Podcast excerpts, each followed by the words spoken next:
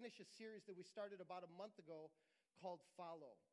And I want to start off with a story. About seven or eight years ago, um, one of my pastor friends invited me to a meeting.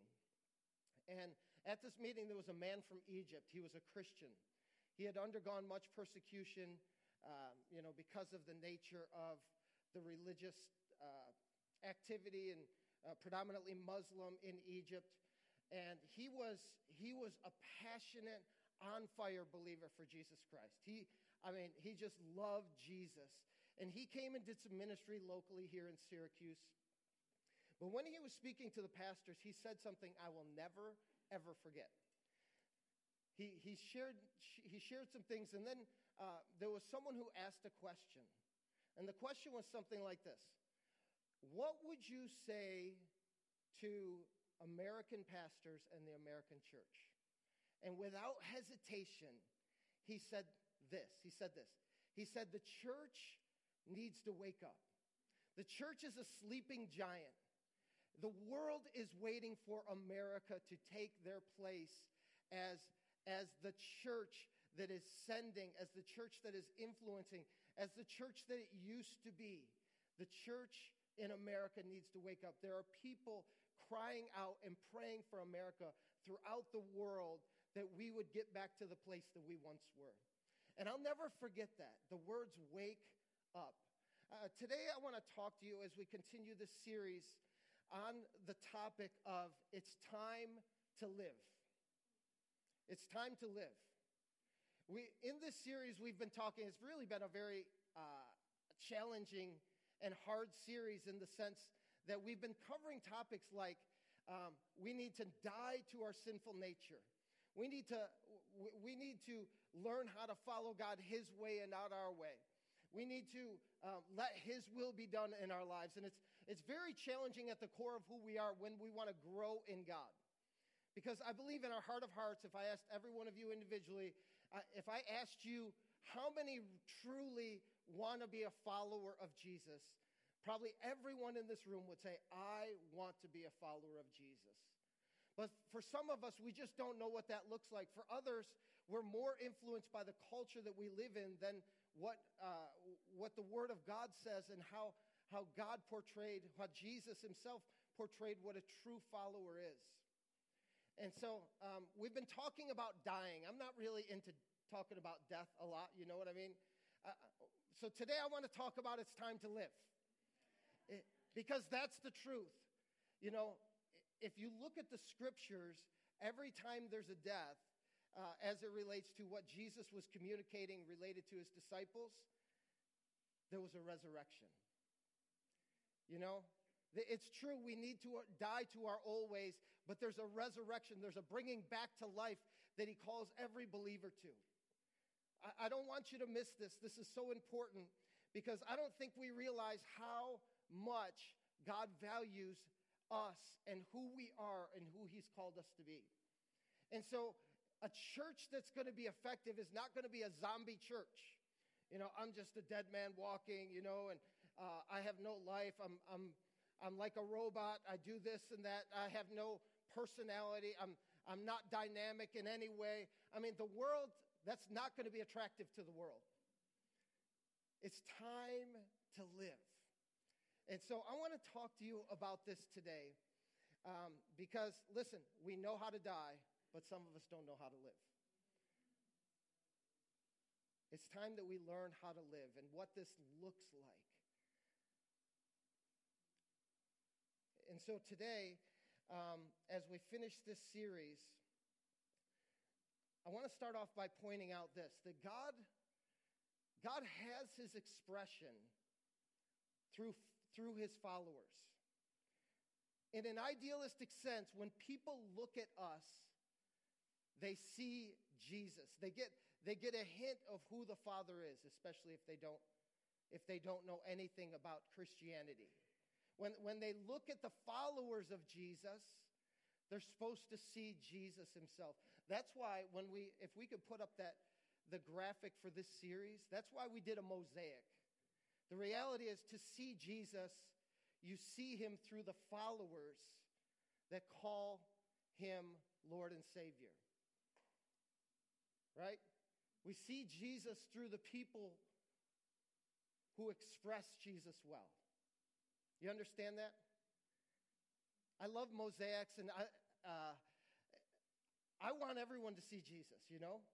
But it's really when, when we talk about people seeing who God is and, and being a reflection of the Father, it comes down to my life and your life, right? It comes down to how we reflect our God well.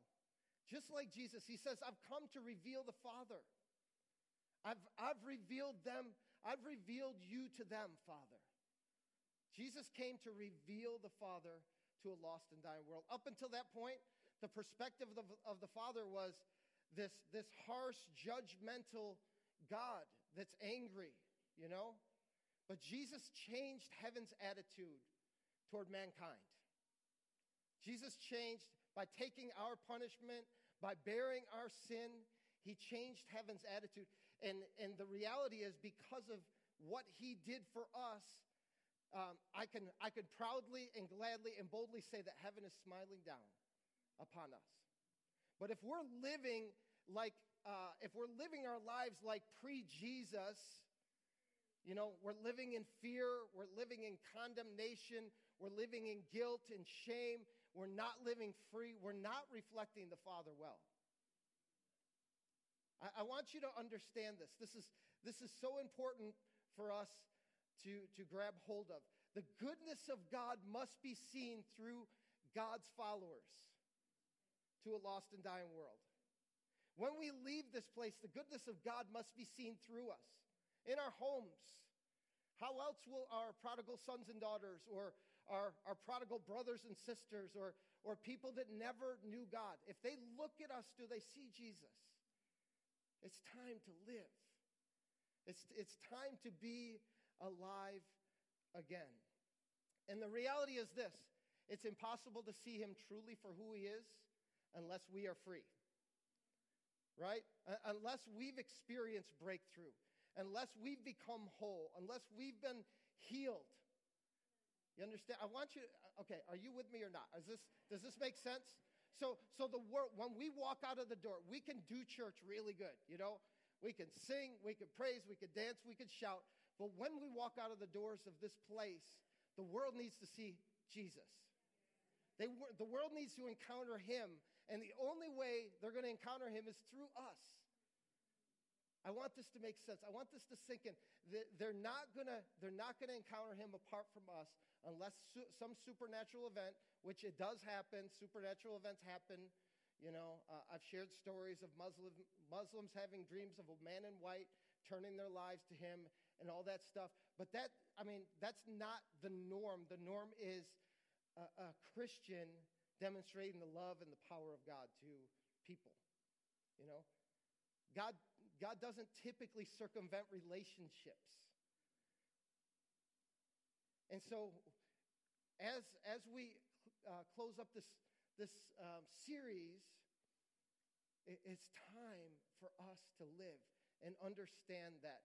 Um, you know, I, I would say, I would venture to say that the, when, when people look at God's people, Christians, they probably think more about what they stand against than what they stand for. You know? What they're always uh, fighting against, what, what rules they're trying to enforce. And, and the reality is, sometimes that doesn't portray a beautiful picture of God to the world. Mahatma Gandhi said this, a very famous quote. He said, I like your Christ. I don't like your Christians. Your Christians are so unlike your Christ. And that's, I, don't say that condemningly. I say that it's time to live. It's time for us to come alive in God. It's time for us to discover who we are, what He's done for us, and begin to walk in that. You know? Uh, the world needs to see something different. And so um, I want you to turn in your Bibles to John 10 10. I just want to use this. This is a passage that I want to launch from because it's such a powerful passage. It's, it's Jesus. He's in the, the context of the shepherd and the sheep, and, and, um, and he's talking about how he is the good shepherd. And it says here in John 10:10, 10, 10, the thief comes only to steal and kill and destroy. And we focused a lot about on that statement. You know, I mean, in church circles, there's there's a very good understanding. Many people understand what the thief comes to do. But Jesus goes on to say, I have come that they may have life and have it to the full. Your translation may say, life and life more abundantly. I've come that they might have the abundant life. Um, various translations say it a different way.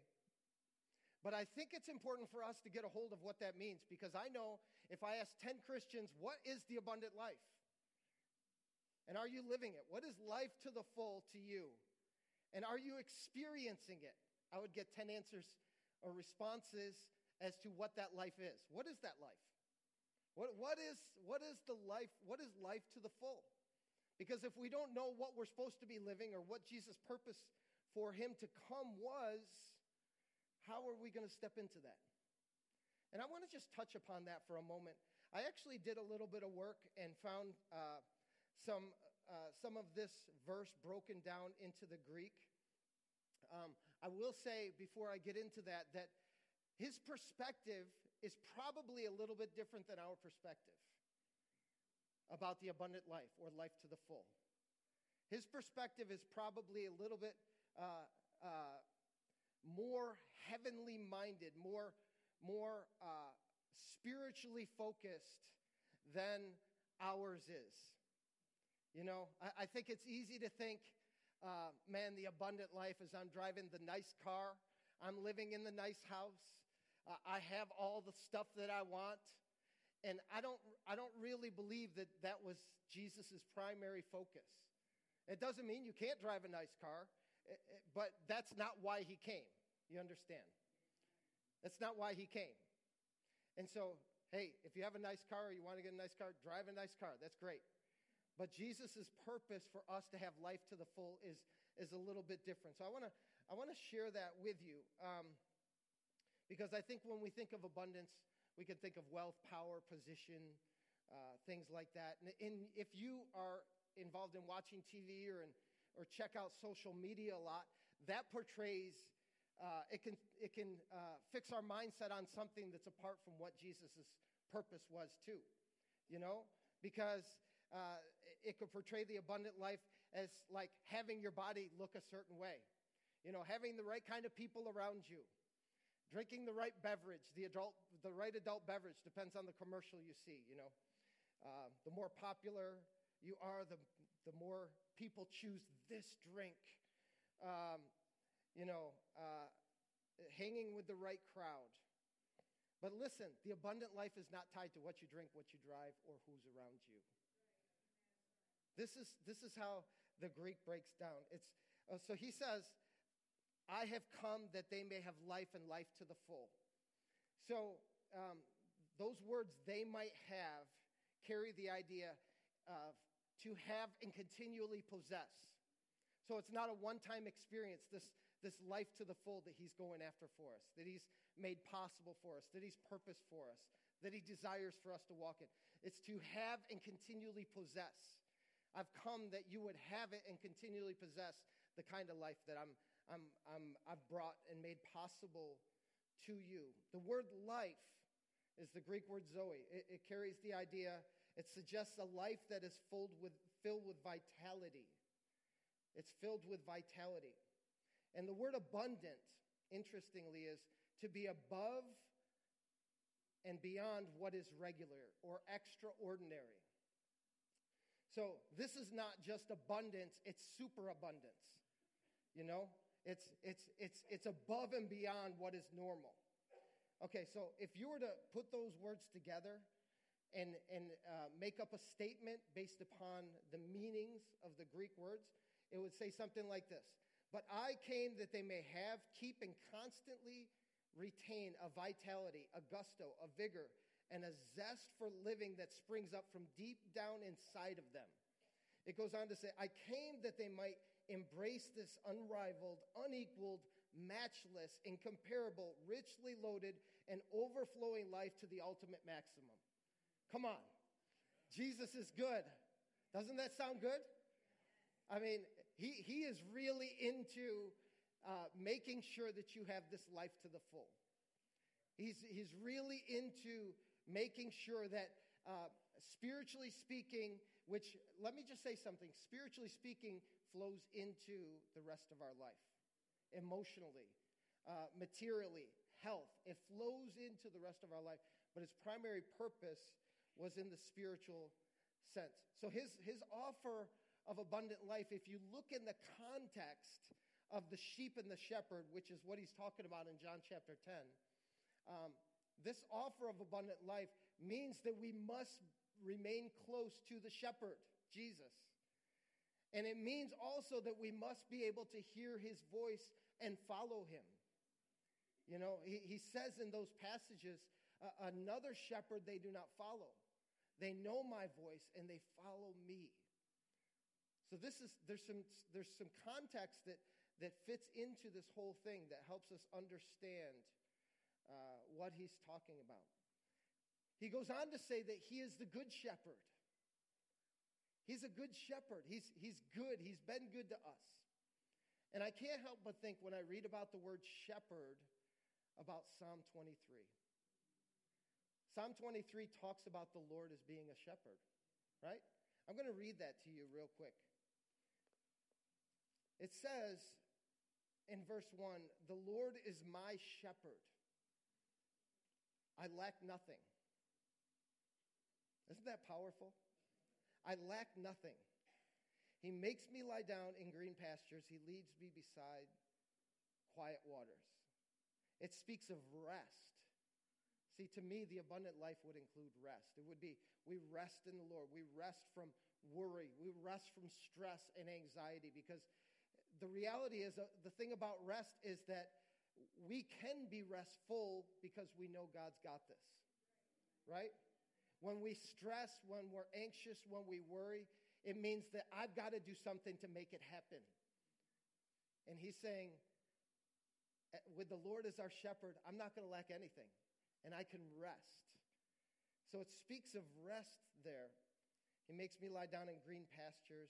He leads me beside quiet waters. Now, I, am a fisherman, so to me, quiet waters is a, is a refreshing place.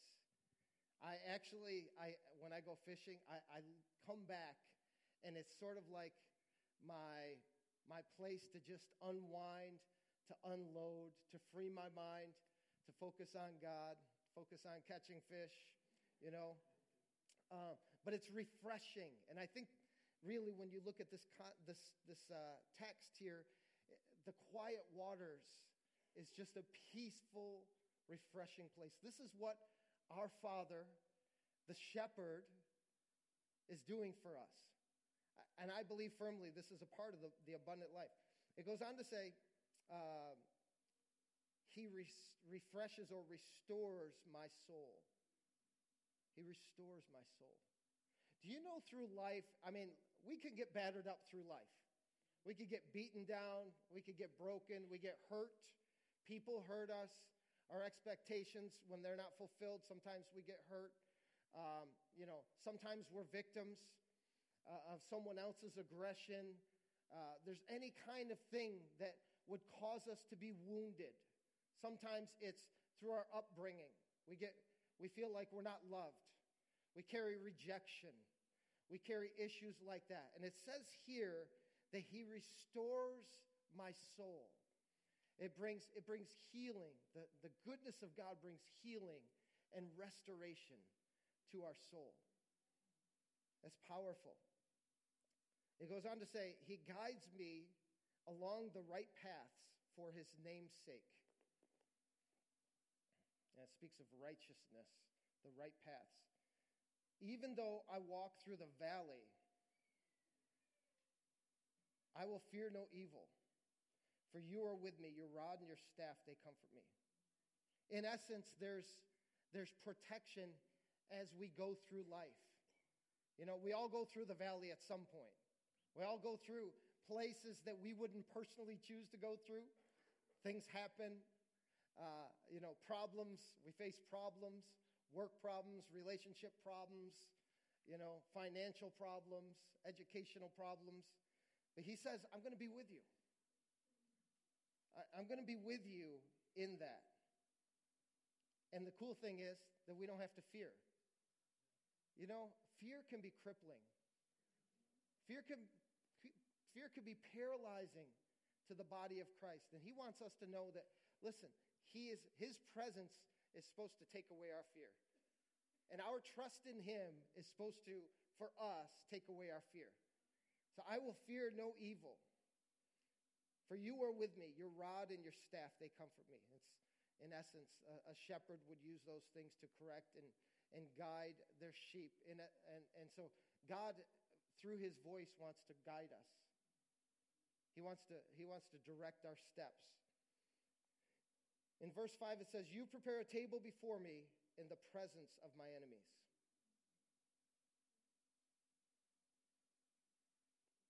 That's, that to me speaks of victory. There's, there's victory over the battles, the people that are opposed to us, the things that are opposed to us, even the devil, right? There's, a, there's the abundant life comes with victory because Jesus is the victor, right?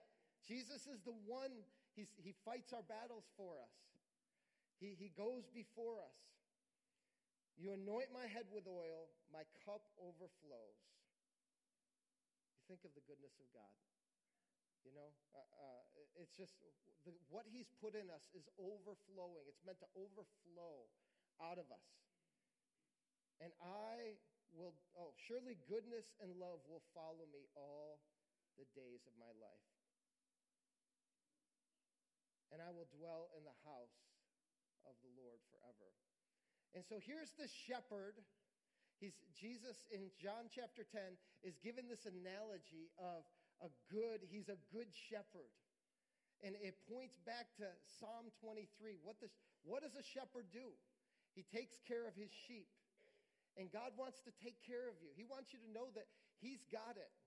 Whether you trust Him or not, He's, he's got it. He's got you in His hands. He's, he's going to provide for you, He's going to protect you, He's going to take care of you. And sometimes we want to, you know, we give Jesus the wheel, take control, Lord, and we just take it back. We're like, come on, I'll, come on, I'll take, I'll take this back. I'll take control. Let me take control of my life. But to live the abundant life, it's God in control. He leads, we follow. That's supposed to be comforting. But for some of us control freaks, it's not comforting. It freaks us out right? If you're a control freak, you're freaking out. You know, oh yeah, it's not supposed to be my will, my way. It's supposed to be his. But I don't really trust him yet. I mean, what if he does this and he's supposed to do this? And that's all part of the process of learning to walk with him. Listen to me. It's not like flipping the switch and one day you're, you're in complete and total control of your life and it's chaotic. You give your life to Jesus, and then all of a sudden everything uh, transitions over to his leadership and you're totally submitted, you're, you're totally hearing his voice, you're totally walking in his ways. It is a process. We're growing to be more like Jesus. You understand? Uh, don't use the word process as an excuse. Sometimes we do, but it's also it also should be pointed out that we should not use it as a way to judge that someone's not where they should be at, or someone's not, uh, you know, they're, they're not perfect yet. So we point the finger. Listen to me, the abundant life is that we're walking in the goodness of God. We realize it, we trust Him, we, we, we see His blessing on our lives. So when we're talking about this, um, this abundant life, there's a couple things that we, we should know. That's this that um,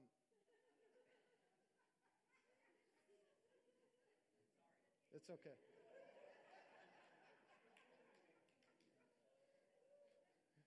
It's okay.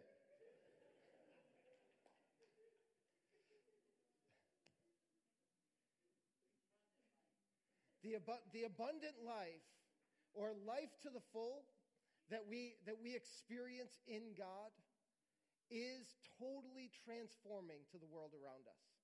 This is why Jesus could say, I mean, Matthew chapter 5 is part of what some would call the greatest sermon ever preached. It's called the Sermon on the Mount. And in the beginning, pretty much the beginning, verse 13 of Matthew chapter 5, Jesus says this He said, You're the salt of the earth. Now, when we talk about salt, he says, well, Jesus says this. He says, and, and you know, when the salt loses its flavor, it's worthless and should be trampled underfoot. And that's pretty much how we, you know, we, we look at salt. It's a preservative. It was meant to preserve meat um, back in the day, and the church is the salt of the earth. And traditionally speaking, we're, we're here to preserve the earth so people don't go to hell. And that's, you know, there's some validity to that, but we also forget I don't know about you, but when I use salt, I use it to flavor something. Right? It adds it adds flavor. Salt adds flavor. And I don't think we understand humanly speaking how how much God has made us unique to add flavor to the world we live in. It, it's time to live. Listen to me. We are not robots. We were created unique. There's not another person like you. Thank God. We, we, were, we were created to be unique. Listen, and, and the salt, listen, salt is sprinkled. Think about when, when, when, as the salt of the earth being sprinkled across our city, in our homes. We, we add flavor, we add, we, we release the goodness of God. We make something that's not tasteful become tasteful because of what God has done for us. We, we, we, add, we add something that is good. Listen to me. Walking around murmuring and complaining and talking about your church family is not adding something that's good. But when you truly encounter God and walk in that, listen to me. There's so many amazing things that flow out of that. There's love. You know, we, we, can, we learn to love people. We, we learn to be generous and kind, right? We, we go from hopelessness to hope. We're, we're called to be the salt of the earth, to, to add flavor. We have something to offer, right? We have something to offer. We, we have something to release that's good. He goes on to say, You're the light of the world. A city set on a hill, uh, uh, you know, you're a city set on a hill. And we don't want to cover that light. And it gets the picture, if you can imagine in your mind for a moment, uh, of a city on a hill that people are coming up out of the valley. It's drawing them to something, right? It's, it's the thing that, that gives some direction to their, to their path. It leads them to a place right? A, a city set on a hill when the entire valley's dark. See, people are living in darkness. Jesus first said, I am the light of the world, but then he said, No, you, I am, but also you are too. You're the light of the world. And, and I, think sometimes we think that uh, we focus so much on the go of the gospel, which is definitely what Jesus said in Matthew 28 go and make disciples. But but there's also this, this thing about the light being attractive. You understand? When, when we're living this, this God filled, infused life, it's attractive. It draws people to it. Listen to me. What kind of broken marriage uh, in the world would not be uh, would not be positively influenced by your marriage of 50 years? You understand? Like, wow, how did you do that? Would you, would you tell me, tell me some of your secrets? That's attractive. Your, your kids are so amazing. And I'm just, I'm so lost in how I raise my kids. That is a light. People come to the light. We have something to offer. You're, you're so wise in finances. You know, I mean, behind the scenes, you just say, I'm just, I'm just using biblical principles, financial principles. But they're like, it, it's amazing. How, how do you do? Listen, the light draws people out of darkness. The light draws people to God, right? Because if God's, God has worked in us, then we allow Him to be an attraction in us to people that need Him. You understand? It, it, it's time to live. I, I think it's time for us to begin to realize that we have something to offer. So many times the devil's like, look at you. Look at your, you know, you, you've got all this stuff, you've got all this baggage, you've got all this, you know, all these things happen to you. You've got this history, you have nothing. No, that's a lie. It, it's time to live. It's time to begin to step into the realm of who God called us to be. We are light. He goes on to say in Matthew 5 16, he says, um, In the same way, let your light shine before others. Let it shine. Why? So they may see your good deeds and glorify your Father in heaven. It's not talking about standing on a corner with a megaphone. It's not talking, it's saying, let your light shine. What is in you? Let people see it.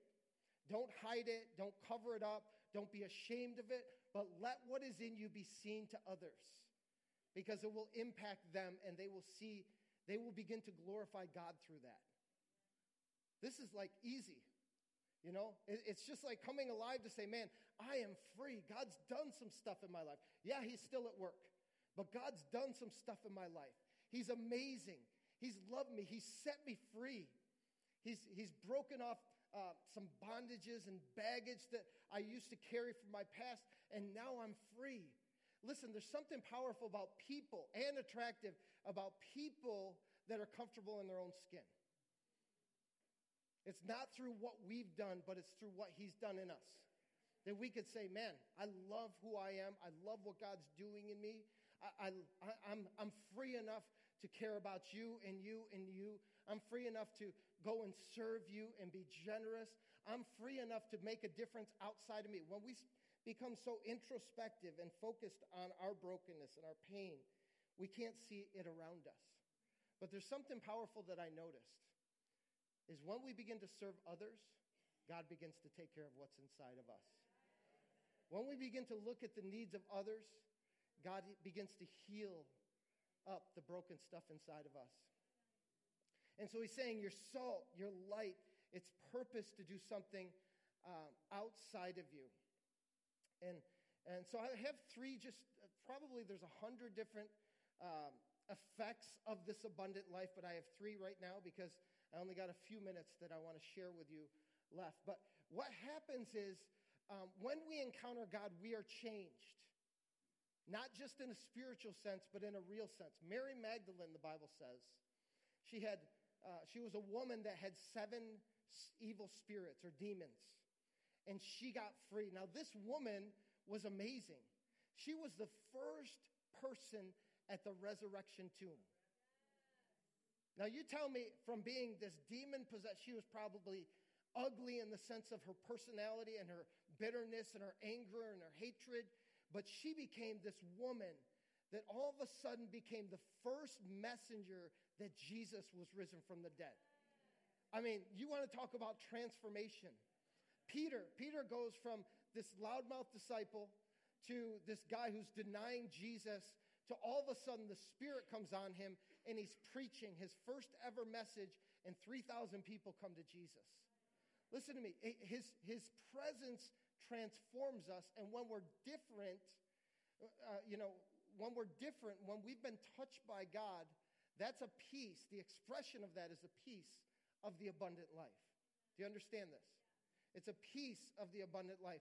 In Isaiah 61, we get a beautiful picture of this. Isaiah 61 was actually quoted by Jesus in Luke chapter 4, verse 18. And he begins to talk about um, who God has, um, what, what his purpose was. It was, it was uh, referenced, let me just find the passage here. Sorry about this. It was referenced in Isaiah 61, and Jesus begins to declare that as his purpose.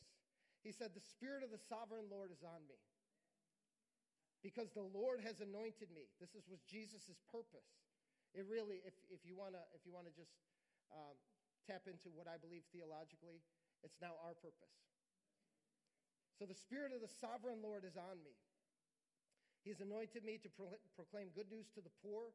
He has sent me to bind up the brokenhearted, to proclaim freedom for the captives and release from darkness to the prisoners, to proclaim the year of the Lord's favor. the year of the Lord's favor and the day of vengeance of our God. Can I tell you something? Uh, our God is so amazing. He, he cares about the brokenhearted, He cares about the hurting, He cares about the wounded. He cares about those who have been, been abused and those who are, are, are crushed under people's feet because of, uh, you know, the pride of man, because of this pursuit of power. He cares about them. But look at what it goes on to say there. Uh, to comfort all who mourn, to provide for those who grieve in Zion, to bestow on them a crown of beauty. So here's these people. Jesus is saying, here's these people, and they start off extremely broken. They're captives. They're blind to the things of God. They're far from God.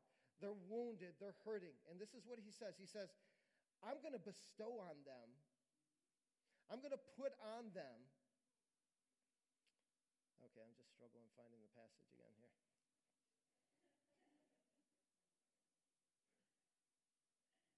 Comfort all who mourn, provide for those who grieve in Zion. To, put, to bestow on them a crown of beauty. This speaks of the transformation that I'm talking about.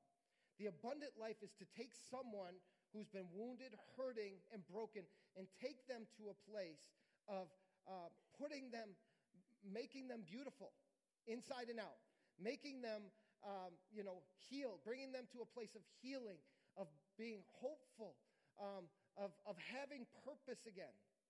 Do you understand this? To bestow on them the crown of beauty instead of ashes, the oil of joy instead of mourning. It's totally a 180, a flip from what they were, and a garment of praise instead of the spirit of despair. They will be called oaks of righteousness, a planting of the Lord for the display of his splendor. And now look at what happens. Not only does he take them from that place that they were and uh, bring complete healing and restoration to their hearts, but then it is, the, it is they that now begin to do the same for others. It says, They will rebuild the ancient ruins and restore the places long devastated. They will renew the ruined cities that have been devastated for generations. Strangers will shepherd your flocks, foreigners will work your fields, and you will be called priests of the Lord. Who's, who's going to be called priests of the Lord? These broken, hurting, downtrodden people that society would say is worthless. You're going to be called priests of the Lord because of what he's done in you. You will be named ministers of our God. You will feed on the wealth of nations, and in their riches you will boast. Instead of your shame, you will receive a double portion. And instead of disgrace, you will rejoice in your inheritance and so you will inherit a double portion in your land, and everlasting joy will be yours. Come on. It is time to live. Listen, we are not, we are, we are no longer to be walking around as zombies, people that are, are dead. Oh, I just had to lose my personality. I just had to lose who I am, my uniqueness. I had to, I had to set aside all that to become a Christian. No, He gave you that. And He wants you to live in this world to help bring people to the place that are who were broken to a place of healing. It's time for the church to arise, to wake up and say, I've got something to offer. It's that time. It's that time, church. We've got something powerful to offer. And this comes through this being transformed by God. Like, we're, we're no longer orphans, we're sons and daughters. I wish I could talk more about that. We're no longer people who don't belong, people that are cast off, that are rejected, that don't matter, that are unimportant. We are sons and daughters. We are, he, he, he, said, he said of Jesus, which he would say of us, This is my son with whom I love. This is my daughter in whom I'm well pleased. This is how God sees us. He's positioned us up high. He said uh, that we've been seated at the right hand of God. Come on. It's amazing. As a follower of Jesus, we're not uh, just walking zombies. We are alive in Christ, and we are meant to sprinkle flavor and goodness and be attractive to the world around us. They've got to see it. They've got to see it. We can't hide it anymore. They've got to see that through the goodness of God, I'm able to be free and to be me. I'm able to love people well. I'm able to bring about change and impact wherever I go. And this is the kind of church that's alive. This is the kind of church that is living in the abundant life. Amen. Would you stand to your feet?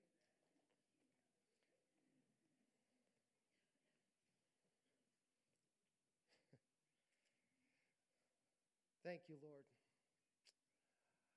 Thank you, Lord. God, I ask that you just continue to transform us and cause us to see us the way you see us. Lord, today, Father, I believe from the bottom of my heart that you're, that you're breathing fresh life upon your church. You're breathing fresh life, newness. Father, and with every person in this room, you're reminding Father, you're reminding us of your goodness. And Father, if we've not been walking in the fullness of this life that you came to offer, God, today, Lord, we come and we say, God, we recognize that there's perhaps aspects of who we are that have not been fully changed to be walking in that life to the full that you've made available to us. Maybe you, when you leave church, you go home and you're the same old person to your family that you used to be, not representing any change, any transformation. I would challenge you. Time to live. Maybe in your workplace, you're just you're just part of the crowd. You're just no one could you wouldn't stand out in a crowd at all. Uh, you just mix right in, you blend right in. It's time to live. It's time to live. It's time to let the goodness of God flow out of us.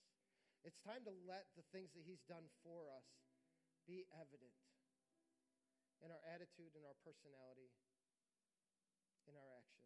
And so today, Father, I just thank you. Students, don't hide that light under a bushel basket. Let it shine. Let it shine. Let people see who God is in you. Don't be afraid. As we go out into our community, they're going to see this light, Lord. We're going to bring this salt, just flavoring, adding flavor everywhere we go. And so, Father, today we thank you, God. We say, Have your way, God. Lord, even by your Spirit, I ask that you just begin to speak to us about how we've hidden what you've done. And Father, in that time, we will repent. We'll say, God, I've, I'm sorry. I, I've, I've been ashamed in that area. I've hidden what you've done from people. The people who need to see it, I've, I've covered it up. And so today, Father, we choose, Lord, we choose, Lord, to let the goodness of God come out, be seen, and be real to others, Lord. We bless you today, God. And Father, in each personal context, I pray that by your Spirit you would make it real. You would make this real, that we would come to life that we would be alive in Christ wherever we go. And I thank you for it, God, in Jesus' name. In Jesus' name, amen. At the end of every service, we have people that would love to pray for you if you have any need whatsoever. Um, they'll be here. Otherwise, we love you. Have a great Sunday.